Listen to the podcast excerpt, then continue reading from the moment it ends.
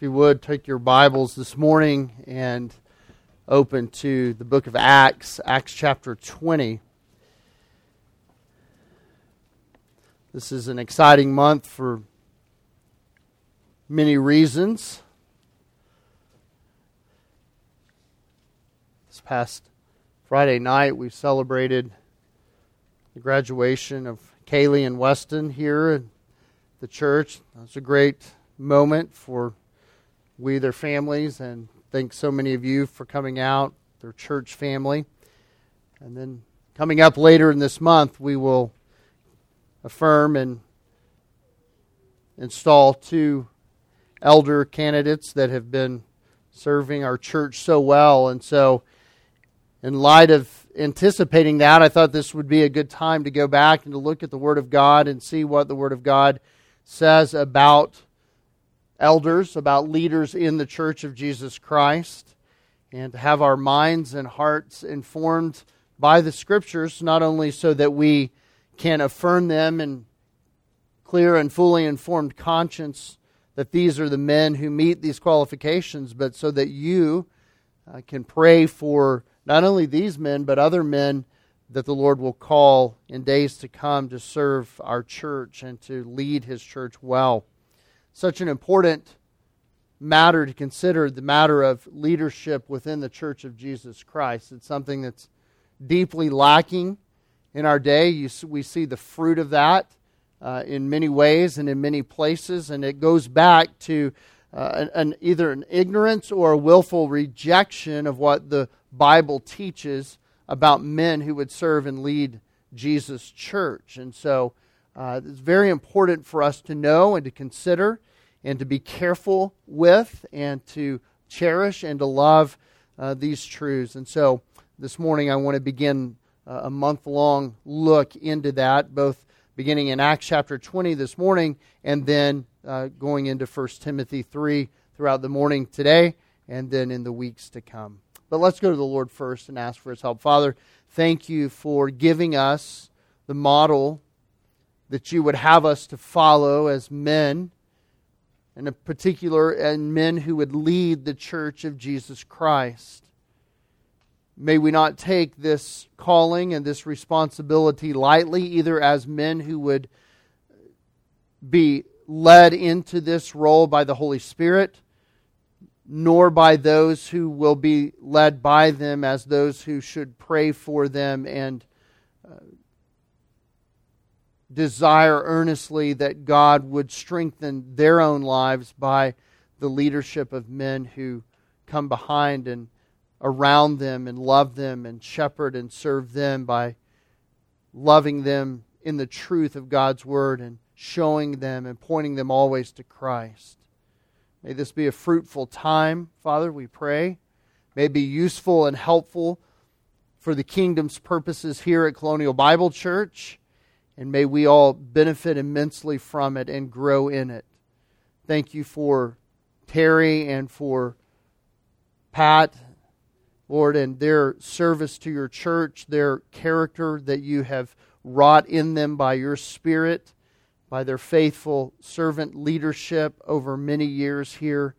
We pray that you would continue to bless and use them, even as they have been serving in this capacity already, but as this capacity is formally recognized in weeks to come, we pray that our church would benefit immensely from that. We pray all of this in the name of the Lord Jesus Christ. Amen. Well, I want to begin this morning by simply asking the question what is an elder? What is an elder? Now, for most of you who uh, like myself, grew up in Baptist churches, you tended to think of an elder as maybe being something that occurred only in Mormon churches, you know, because every once in a while those friendly folks on bicycles showed up your door and their name tag on their glowingly white shirt said elder so and so. And you might be confused to think, well, is it really biblical to have elders? And the answer is yes, it is, and no, they are not. And so we want to clarify that this morning. And really, I think, instruct and set the pattern for everything by asking what is, what is an elder? grammatically, the word is a noun, but in actuality, in the life of the church, it's a verb.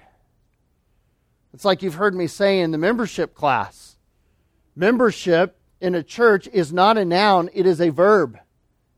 You are not a number on a roll. You are not a static person. You have obligations as a member of a church to be membershipping, to be loving one another, to be serving one another. The, the idea of membership as a static, I just sit here, I do nothing, I just consume, is foreign to the New Testament.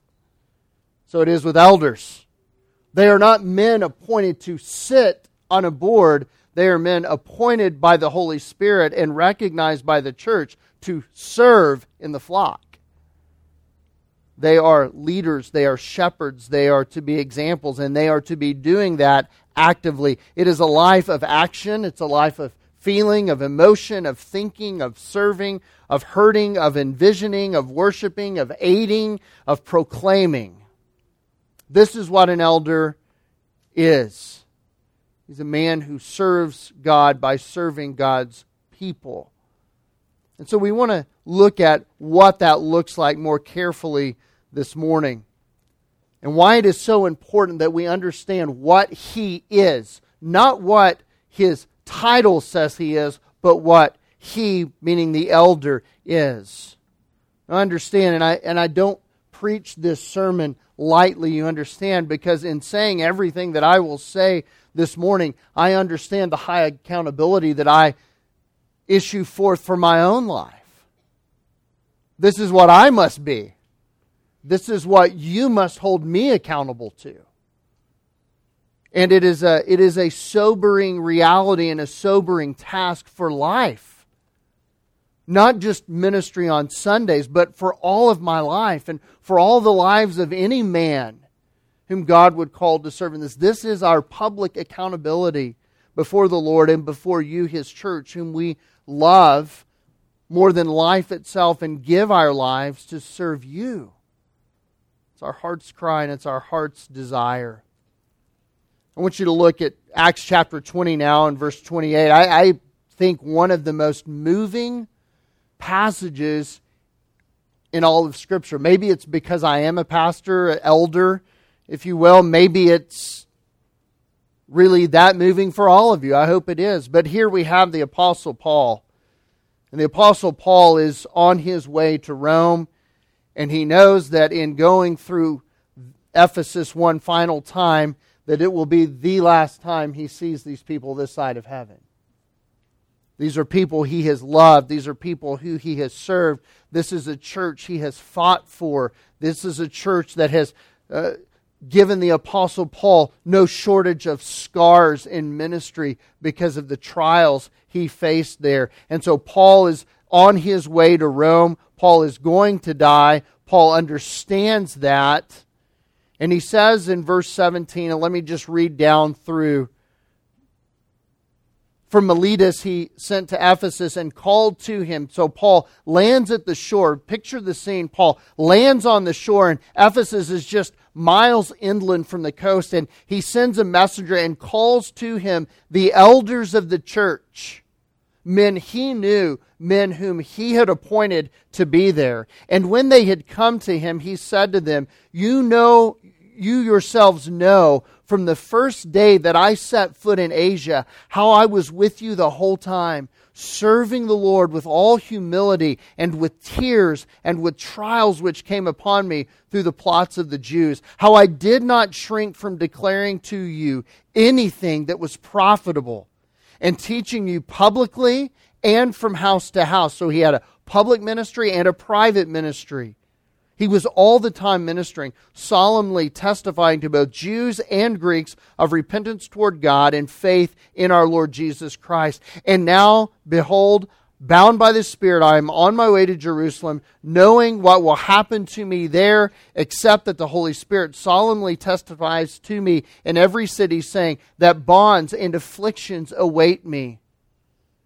But I do not consider my life of any account as dear to myself, so that I may finish my course and the ministry which I received from the Lord Jesus to testify solemnly of the gospel of the grace of God. And now, behold, I know that all of you, among whom I went about preaching the kingdom, will no longer see my face. Therefore, I testify to you this day that I am innocent of the blood of all men, for I did not shrink from declaring to you the whole purpose of God. Now, the sobering verse Be on guard for yourselves. Who's he talking to? The elders. Be on guard for yourselves and for all the flock. Do you see the order of priority? Their own lives first, and then the lives of the church, among which the Holy Spirit has made you overseers to shepherd the church of God, which he purchased with his own blood. The Apostle Paul understands the sobriety and the seriousness of those who lead the church because Loved ones, you are bought by the blood of Jesus. You are the most precious possession of the King of Kings and the Lord of Lords. And He does not tolerate men who would come in and destroy the flock, who would harm the flock, who would neglect the flock. This is highest priority. Notice what Paul goes on to say in verse 29 I know that after my departure, savage wolves will come in among you, not sparing the flock, and from among your own selves. Who's he talking to? Elders. Among the elders, men will arise speaking perverse things to draw away the disciples after them who will be drawn away? The ones whom Jesus gave his blood for. I think Paul's pretty serious. The ones whom Jesus died for are going to be attacked. Therefore, there must be men in place who can shepherd them. This is not a light-hearted task. This is not an easy task. This is protecting and teaching and serving the very ones for whom Jesus gave his life. Do you think God is concerned about leadership in the church? Yes, he gave his own son to redeem the church. It's deadly serious. So, a church that is not stringent about those who lead the church will not be a church that is stringent enough to persevere in faithfulness when sound doctrine and the gospel itself comes under attack. You let anybody in, you'll get what that lax attitude will give you. Weak men who are incapable of leading the church of Jesus Christ. Now, let me just say as a side note, but it's not a side note, it's a main note, that there is nothing that we will say in the coming month that God does not call every man in this room to be. There is nothing about an elder's life that is not also expected of every Christian man. The elders are just to lead in those examples but God desires and commands every man to be cultivating spiritual maturity just like the elders are modeling. So every man is to rise to this standard in his own life, in his own home, and to be what God has called him to be. It is just that elders have the task of equipping you and helping you and living an example for you so that that is more easily done in your own life. And I want to just point out the obvious as we go to 1 Timothy 3 shortly that the main qualities of an elder are not his formal theological education. It is not his giftedness. It is not what a great leader he is. It is not what resume in the business world he amassed to himself. It is none of that. The driving force of Scripture when it talks about leaders in the church is character. Inner character that can only be brought about by being cleansed by the blood of Jesus and empowered by the Holy Spirit. That is what matters in the church of Jesus Christ, in the leaders who lead it. And that ought to be the, the goal of every Christian man in here. It's to model this and to lead in this and to exemplify this. And so, to that end, knowing the battle that we face that Paul has enumerated to the Ephesian elders here in Acts chapter 20, it is a spiritual battle they are about to undertake. Now, I, I'm not the Apostle Paul. I've never be even close to that, even though he's one of my heroes, as I'm sure he is yours. But I can't imagine the Apostle Paul's feeling here.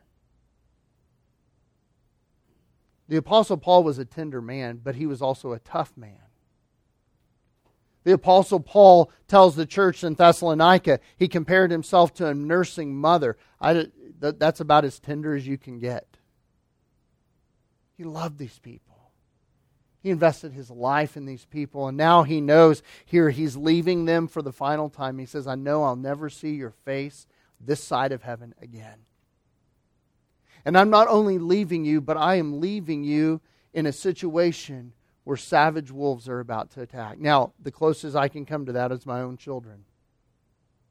I can't imagine walking off, telling my children goodbye on a battlefield, knowing they were about to be attacked.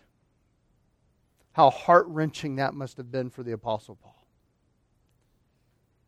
But the Apostle Paul did not despair. He wasn't mourning as if the cause was lost and the ship was sunk. The Apostle Paul leaves these men, yes, through tears. Yes, because he knows the battles that are coming, but he leaves them with full confidence because he is assured that one thing resides in them.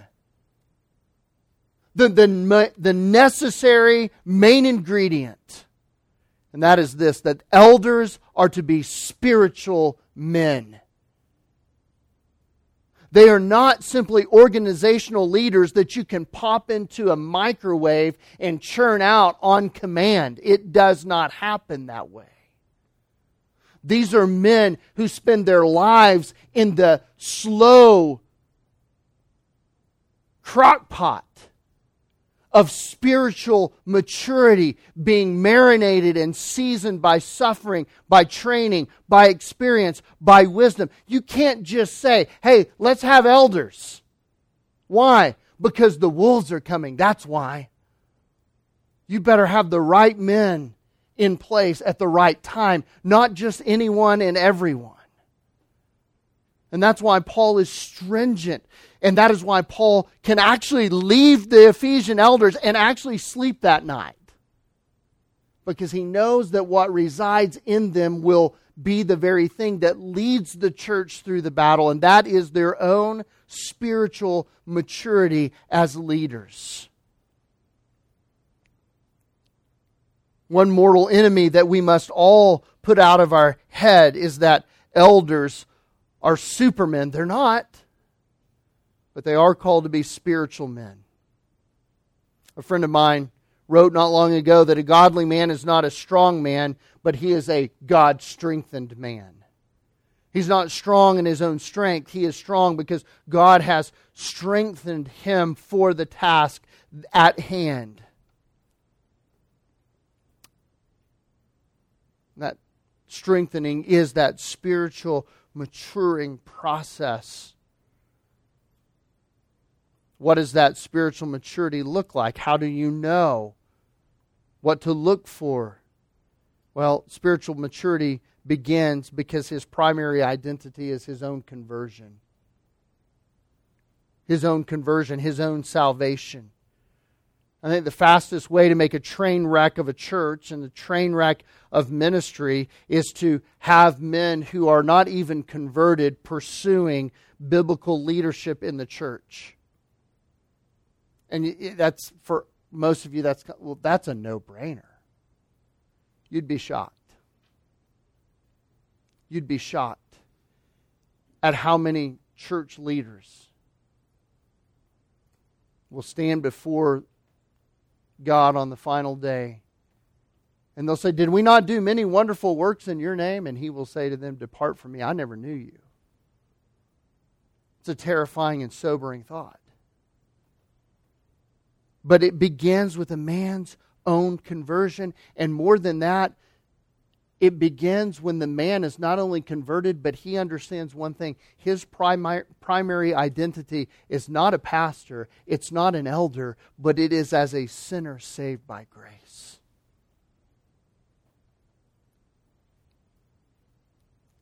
May I say to you, all of you, as my brothers and sisters in Christ, that is your primary identity? You start finding your identity in anything else, that can be taken away from you. The only thing that can't be taken away from you is your status as God's child. That has to be your identity. Your job can't be your identity. That may be gone tomorrow. Your spouse can't be your identity. The Lord may take them home. Your status as a parent cannot be your identity. God may call your children home and you would be without them. Then what are you and who are you?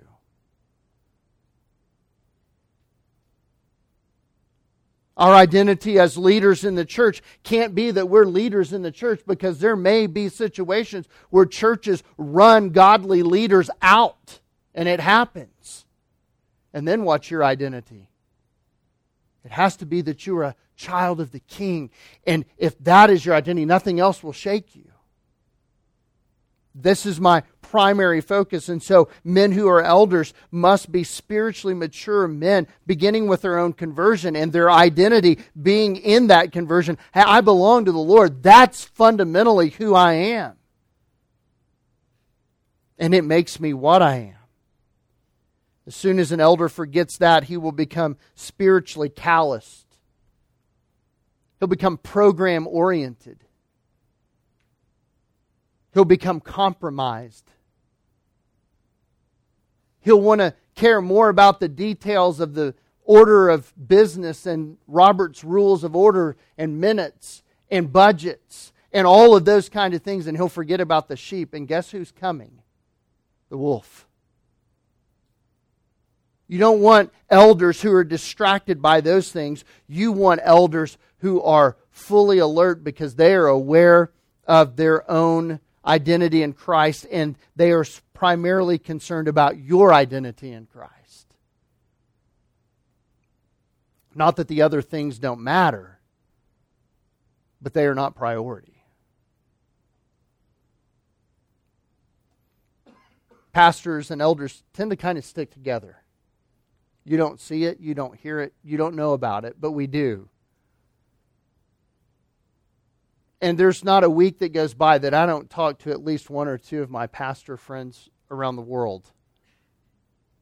And we pray for each other and we encourage one another and we share our burdens with one another. And one of the things that burdens me, and I, is for so many of my brothers, brothers in arms, that are in churches that don't get this and they call and they hurt and they weep and they say things like, maybe I'm done here. Maybe the Lord's done with me here. I just can't do this anymore here. All they want to do is argue about this structure and that structure and this order and that order. And, and I, I can't even shepherd because I'm so handcuffed by the formalities. And that's so hard to hear thankful for a church that doesn't treat the church like that. And the church that, a church that understands my calling and the priority of my own being spiritually right and mature and my own responsibility being that of the spiritual care of the church. Brothers, men, as we consider this call, we are first and foremost to consider our spiritual condition, shunning the other things. And understanding that our life is hid with Jesus Christ. Colossians 3:1 If you have then been raised up with Christ, keep seeking the things above where Christ is, seated at the right hand of God. Set your mind on things above, not on things that are on the earth, for you have died and your life is hidden in Christ and God. When Christ who is our life is revealed, then you also will be revealed with him in glory. That's our call. Not to get bogged down in the other stuff it almost sounds silly, but it needs to be stated. The primary identity of an elder is his life in Christ. If he doesn't have that, he has no platform to lead from at all. I don't care how many degrees hang on his wall. I don't care how many books he's read. I don't care how many conferences he goes to. I don't care how much of the nuance he can debate and parse out and nuance and all of those things. If his primary identity in his life and his joy is not in Christ, he will never be an effective or even right leader for the church. And it happens. It happens men get distracted that were well intentioned at one point. It happens that unconverted men find their places into church leadership, and they inevitably cause more damage than you can possibly imagine. Let me give you an example. 1 Timothy chapter 1 verses 18 and following, Paul speaking to Timothy, by the way, a young man who's in a tough situation. Timothy is in the church that Paul just left at Acts 20. Paul just left Ephesus. He left Timothy there, who scholars tell us was probably 16 to 17 to 18 years old. Let me put that in some context for you. That's like sending one of my boys to Joel Osteen's church and say, straighten it out. Oh, maybe a bit of an overstatement, but not a whole lot. And Paul says this to Timothy Timothy, this command I entrust to you, Timothy, my son, in accordance with the prophecies previously made concerning you. That is, the recognizing of his the call of God upon him to serve as a pastor, that by them you might fight the good fight keeping faith and a good conscience, which some have rejected and suffered shipwreck in regard to their faith. You see, do you hear the personal nature of their spiritual maturity here? Among these are Hymenaeus and Alexander, whom I have delivered over to Satan, that they might learn not to blaspheme. Hymenaeus and Alexander were leaders in the church at Ephesus. They were the wolves Paul warns about in Acts 20.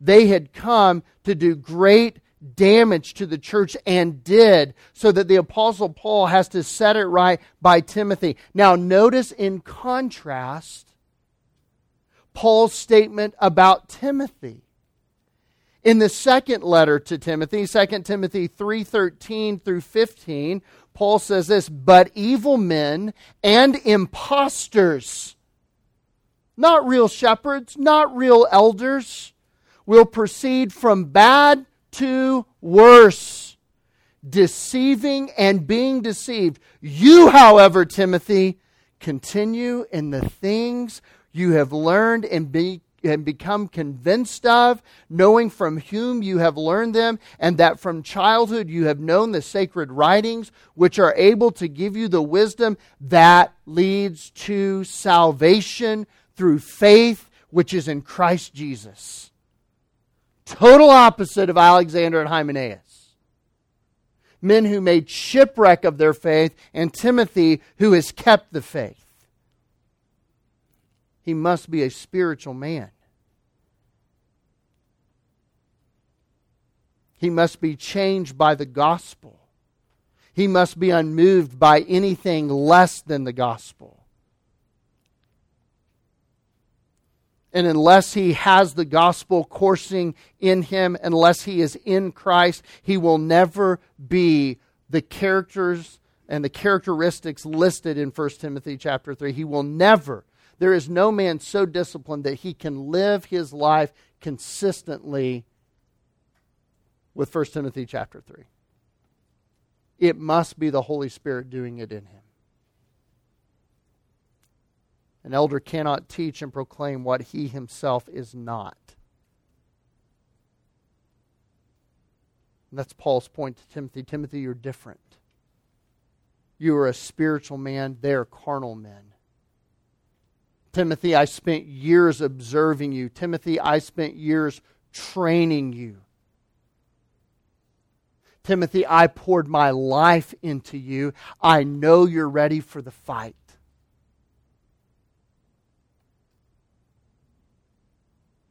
They didn't Paul didn't just sling the doors open in the church at Ephesus and say, "Okay, anybody want to be an elder today?" "Oh, you'll do. Come on in."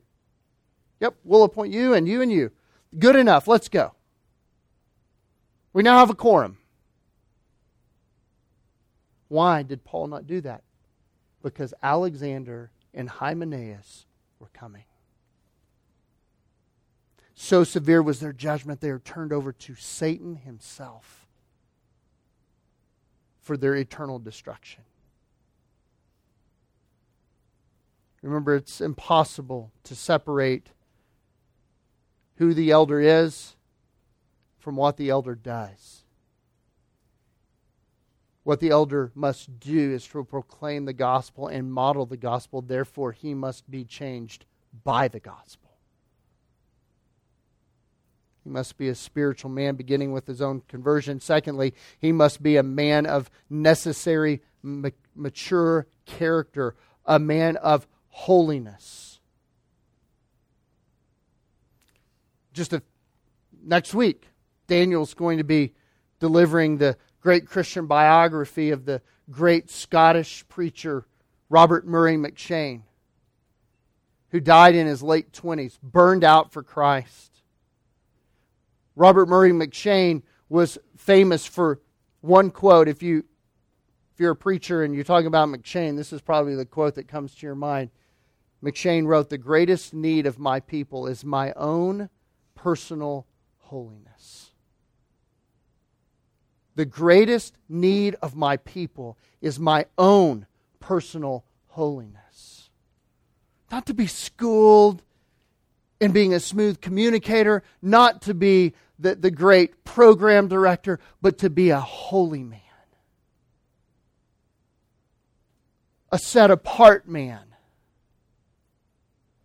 He would go on to pray, Lord, make me as holy as a pardoned sinner can be. Lord, work in me. Let the work start here. It's a, it's a serious thing, brothers and sisters. It's a sobering thing. It's not a thing we can rush or a thing we can, well, good enough. No. As Paul is instructing the, this young man Timothy, Timothy, he includes these words in 1 Timothy chapter 4, 16. And if you want to go ahead and turn over there, you can because that's where we'll be for the next month. Paul, with all of this circulating in his mind and with a remembrance of his meeting with the Ephesian elders and with an understanding of Alexander and Hymenaeus and with a, a, a, right view that Timothy is being deployed into battle against the wolves as a young man, here is his admonition to this young elder pastor. Pay close attention to yourself and to your teaching. What, Paul? Timothy, pay attention first to your life, then to your doctrine. Because to have doctrine first and no life to match it is to nullify the whole thing. Be right in your own life, Timothy. Pay close attention to yourself and to your teaching. Persevere in these things. Labor for these things. Exhaust yourself for these things. For as you do this, you will ensure salvation both for yourself, you will make your own salvation a sure thing, You will know and have confidence in your, in your own spiritual condition and for those who hear you. Because they won't run away going, that guy is a hypocrite.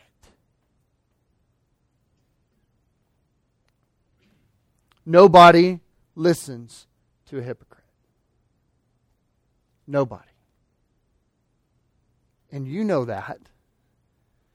And I know that because we don't.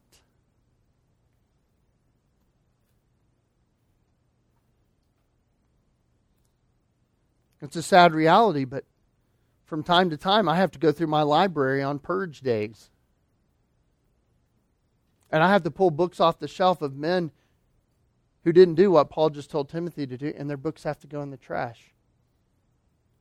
Because I don't like listening to hypocrites. I don't like listening to a man who stands up and says, You know, you need to be faithful to your wife while he's being unfaithful to his. I don't need a man to tell me how to raise my children when he himself hasn't raised his children that way.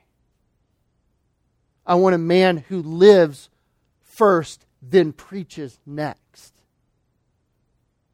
And that's Paul's admonition to Timothy. And again, this does not happen overnight. This takes time. They must be tested and tried and watched and observed. An elder is a man who is qualified primarily on the grounds of his own spiritual life, his own character, his own Christ like maturity, his own personal holiness. Let me tell you this, church. You can teach a man almost anything. You can even teach a man who may not be the best communicator in the world, but at some level, you can teach him how to preach. You can help him put together a Sunday school lesson. You can help him do all those things, but you can't teach character. That is an inward wrought work of the Holy Spirit, and without it, he is not qualified. You can't force him to be what he's not.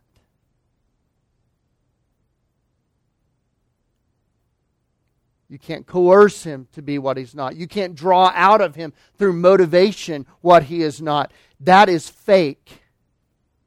You must watch a man's character. What is an elder? An elder, at his most rudimentary level, is a converted sinner, spiritually mature and growing in holiness to the point that he leads the church by his own example. Yes, he has to open his mouth and preach, but that preaching finds an audience and a platform on his life. Out of this holiness comes a proper call, a spirit empowered gifting, and the credibility to lead the flock of Jesus Christ. You can't make him what he's not. Some of you may have seen it in the news on Friday but apparently, now in the state of California, if you thought they couldn't be any more confused than they are or have been, this will do it for you. A bumblebee in the state of California is now considered a fish. Let that sink in. A bumblebee in the state of California is now considered a fish in order that it might gain endangered species status. Well, that might work for the state of California and beekeepers, but it doesn't work in the Church of Jesus Christ. It doesn't matter what you call a man, if he doesn't have the character to lead, he is not what you call him. If you call him an elder, it comes more in what you are than what you are called.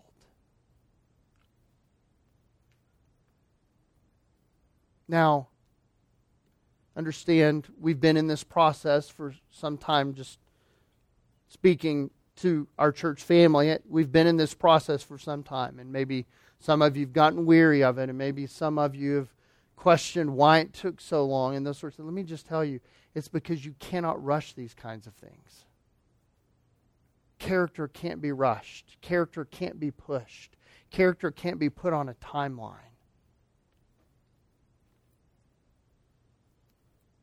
And I want you all to be led by men whom you have seen for a long time. In the mundane, every day, week in, week out, put their life under a microscope and look. Because those are the men you need leading you into battle. They're the men you want standing between you and wolves who are absolutely immovable in the face of spiritual danger. You want men who will be there because they have been there around hospital beds weeping with people. You want men who you have seen their hearts break, knowing that when yours is broken, they will break with you too. You don't need a flash in the pan. You need men of proven character and proven and steady pursuit of Christ and leading you to Christ by their own example. Third, he must be a man of single focus, and that is to say, he is a man saturated in Scripture. There's not a single elder worth his salt in the world who has ever lived who had anything to say worth hearing that did not come from the Word of God. You don't need to hear from me. I have nothing to say. This has everything to say. And so, as you look to men who are called to be elders, you need men who are not creative innovators. They're not clever, dynamic, brilliant, smooth, relevant, savvy models of modern ministry. They're ancient men. Men of power because they're in the word of power.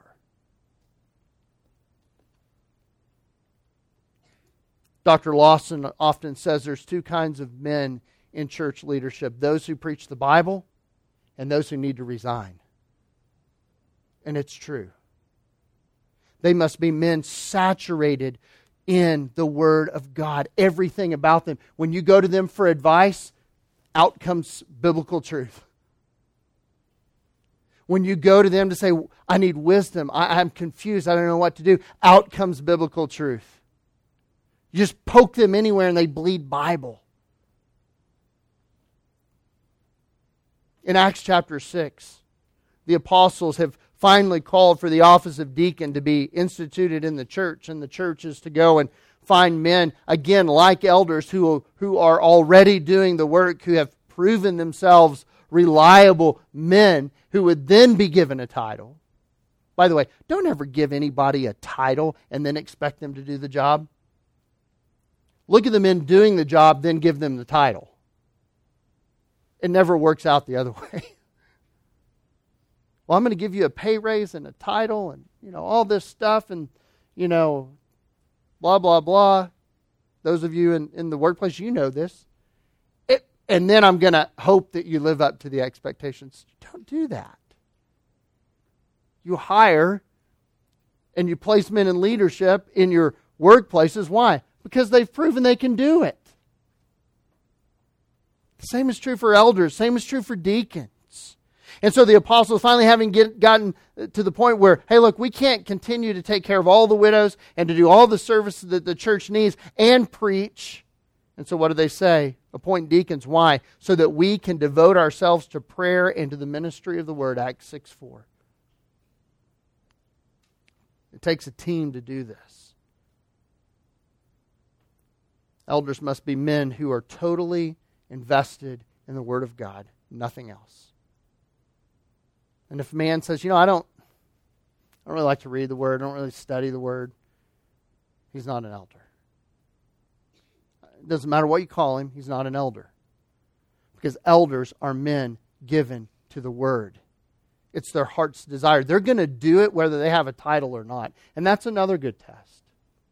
Is he a man of the word only when he has to teach a lesson or preach a sermon? Or is he a man of the word because he's a man of the word? And he just can't live without it. Paul tells Timothy, 2 Timothy 2:15, "Be diligent to present yourself approved to God." What does God approve of then, Paul? A workman who does not need to be ashamed, handling accurately the word of truth. That's what God approves of. What's a man, a young man, to do left in a pagan city, surrounded by wolves, in the midst of persecution, in a church plagued by Alexanders and Hymenaeuses? Study the Word. Study the Word. And when you do that, young or old, but in this case, for the young man Timothy, Paul can look at him and say, Timothy, 1 Timothy 4:12, don't let anyone look down on your youthfulness. No one. Rather in speech, in conduct, in love, in faith, and in purity, what does that sound like? That's character. Show yourself an example to those who believe. And until I come, Timothy, until the reinforcements get there, until the cavalry shows up, give attention to the public reading of Scripture, to exhortation, and to teaching. Can you imagine Timothy? In this ancient pagan city, being bombarded day and night by the enemies of the gospel, I would be so weary, so intimidated, so weakened in my flesh, I would be screaming for Paul to get there. And it's almost like Paul knows this is a propensity for a young man. This could very easily happen. So, Timothy, I've got a solution. Until I get there, just read the Bible publicly and then exhort what you read, preach what you read. If we can't do anything else in the church, you know what we can do? We can stand up and read this. If that's all we've got, air quotes, we've still got everything we need. Just read it. In the absence of everything else, read the Scripture and let Scripture do its work. According to Martin Luther, if you can believe him, who turned the world upside down at the time of the Reformation, Martin, what'd you do? He said, I didn't do anything. I just read and preached the scripture, and while I slept, the word did the work. Do you still believe that as a church? That the word will do the work? I hope you do. Because the church that survives in the end is a church that is grounded in Scripture, led by men who are saturated in that Scripture, and who will die before they give up its foundation. We may die with a blood stained foundation, but we're not giving it up. There may be blood everywhere, but we're not giving up the word. We'll die first. That has to be an elder's commitment. And that kind of commitment only comes from men who have character that has been brought about because of their own salvation and their own conviction. That's what an elder is. That's who he is.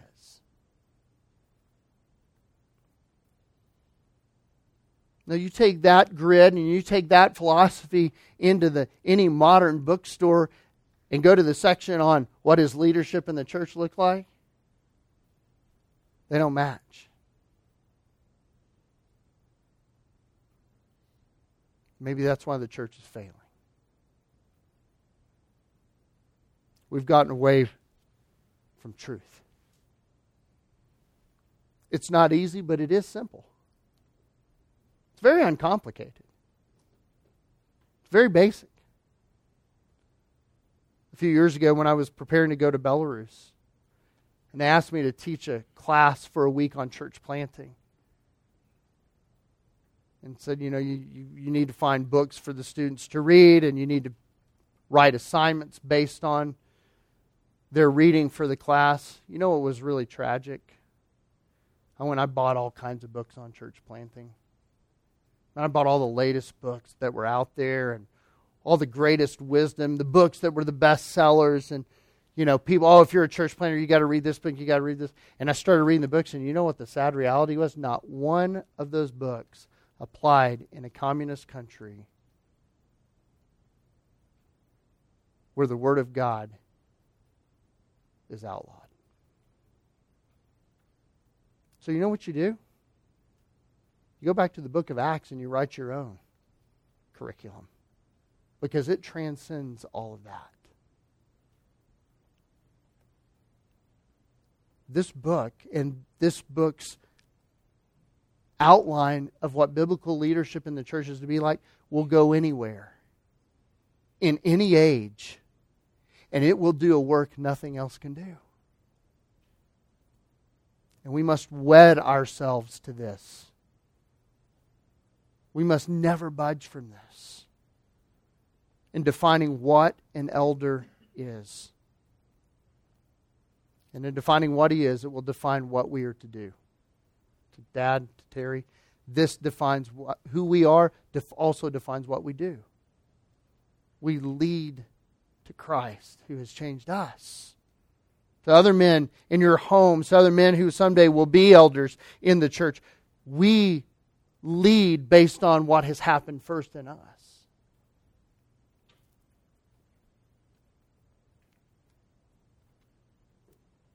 And then one last thing. An elder is a man whose life bears fruit that others can pick.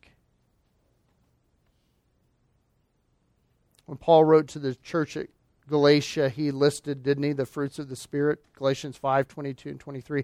By the way, that's not Paul that by disciplined living and, you know, whatever had produced his own fruit. This is fruit the Spirit of God produced in him. That's why it's called the fruit of the Spirit, not the fruit of Paul trying to play the role of the Spirit. Is what the Holy Spirit did in him. And these fruits for the elder grow in his life or must should grow and if they're not growing he shouldn't be an elder so that when the people in the church walk by his life and are in need of encouragement and in need of instruction, they just grab the fruit off of his life and examine it and say, This is what I need. And this is what I must pray for, and this is what I must depend upon the Spirit for, that the Spirit would produce. But I need to see it. How many of you learn best by YouTube videos? rather than instruction manuals that are Chinese, Spanish, French, and English that tell you nothing about how to do the project? What do you do? You go to YouTube, you watch the guy do it, don't you? And you learn. Same way with an elder. This is our life. People are to come by our life, they're to look at our life and say, ah, that's how you do that. I get it now. He cares so deeply about others that he submits himself to the Spirit of God so that the Spirit of God will produce in him that which can be understood by others to be the fruit of genuine salvation. Let me tell you, that's a humbling thing. God doesn't need me. God will work through any man who submits himself to the Spirit of God. He will use that man. He will humble that man so that pride is driven out of him, so that a sense of self sufficiency or self importance is absolutely beaten out of him.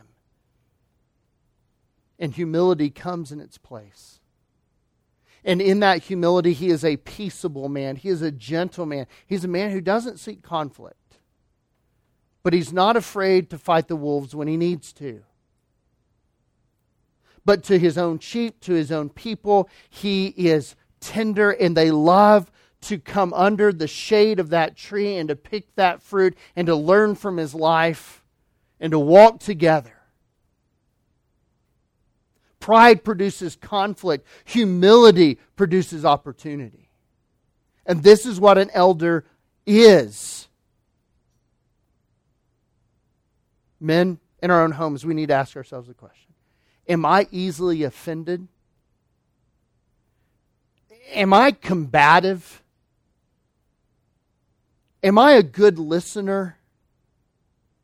Do I care about how others feel? Do I care about how, how others perceive things? Do I care how my response to my wife, my children, others in my church, do I care about how that's going to affect them? An elder would say, I care about those things. And no, I don't want to be combative. And no, I don't want to be harsh. And no, I don't want to be difficult to get along with. Why? I want people to come alongside me and observe my life. Not for my glory, but so that they can experience the victory God's also granted to me. It takes a humble man, a loving man, a caring man. This is what an elder is. And I think you can make the natural and easy connections between if this is what he is, then that's what he's going to do. It's not hard. If he is this, then I know that's how he's going to respond. May God help all of us as men to be spiritual men, beginning with our conversion through our own sanctification and growth in personal holiness, into our own tenderness in leading others. This is what God calls elders to be, but it's what He calls all of us to be. For the glory of God, for a right exalting of who He is. Let's pray. Father, thank you for your word. Thank you that it gives us clear instructions. and thank you, Father, that your instructions come written in a way that we can understand. They're not instructions written in a foreign language, they're instructions written in high definition, 4K quality, that we can see other men's lives beginning with the Lord Jesus, down through the apostles, down through the history of the church, as Paul told Timothy follow me as I follow Christ. Train other men to follow you as you have followed me and as I have followed Christ. Let there be an unbroken chain from Jesus to those, Lord, that touch our lives every day. Let there be an unbroken chain of changed living that has come about by the fruit and the power of the Holy Spirit in us, that others would draw up in the heat of this world underneath the shade of our trees and observe our fruit that you have put in our life by the work of your Spirit. And may we have opportunity to love them, to lead them, to shepherd them, to care for them, to protect them, and nurture them so that when they go to heaven, they are a bride well ready for her wedding day, prepared in every way. May that be our heart and our life, cause us to grow in these things. Lord, please bless our church as these two men come on in formal recognition of things they've already been doing. May, as our church recognizes them, may they be blessed. May our church be blessed. And Lord, would you bless us with other men also who will rise to the occasion of being what God desires them to be and then sharing that life with this church. So that our church for generations has an unbroken chain of effective leadership for the glory of God and the good of His people. Make that our prayer, Lord, as we go through this month. May we faithfully pray for one another as men to live this out. May we pray for those in leadership who are leading publicly and who we have placed in formal positions of leadership and service. May we all be faithful to pray for them. Do it for your own sake, Lord Jesus. This is your church. Make us what you would have us to be. We pray in the name of Jesus, our Savior. Amen.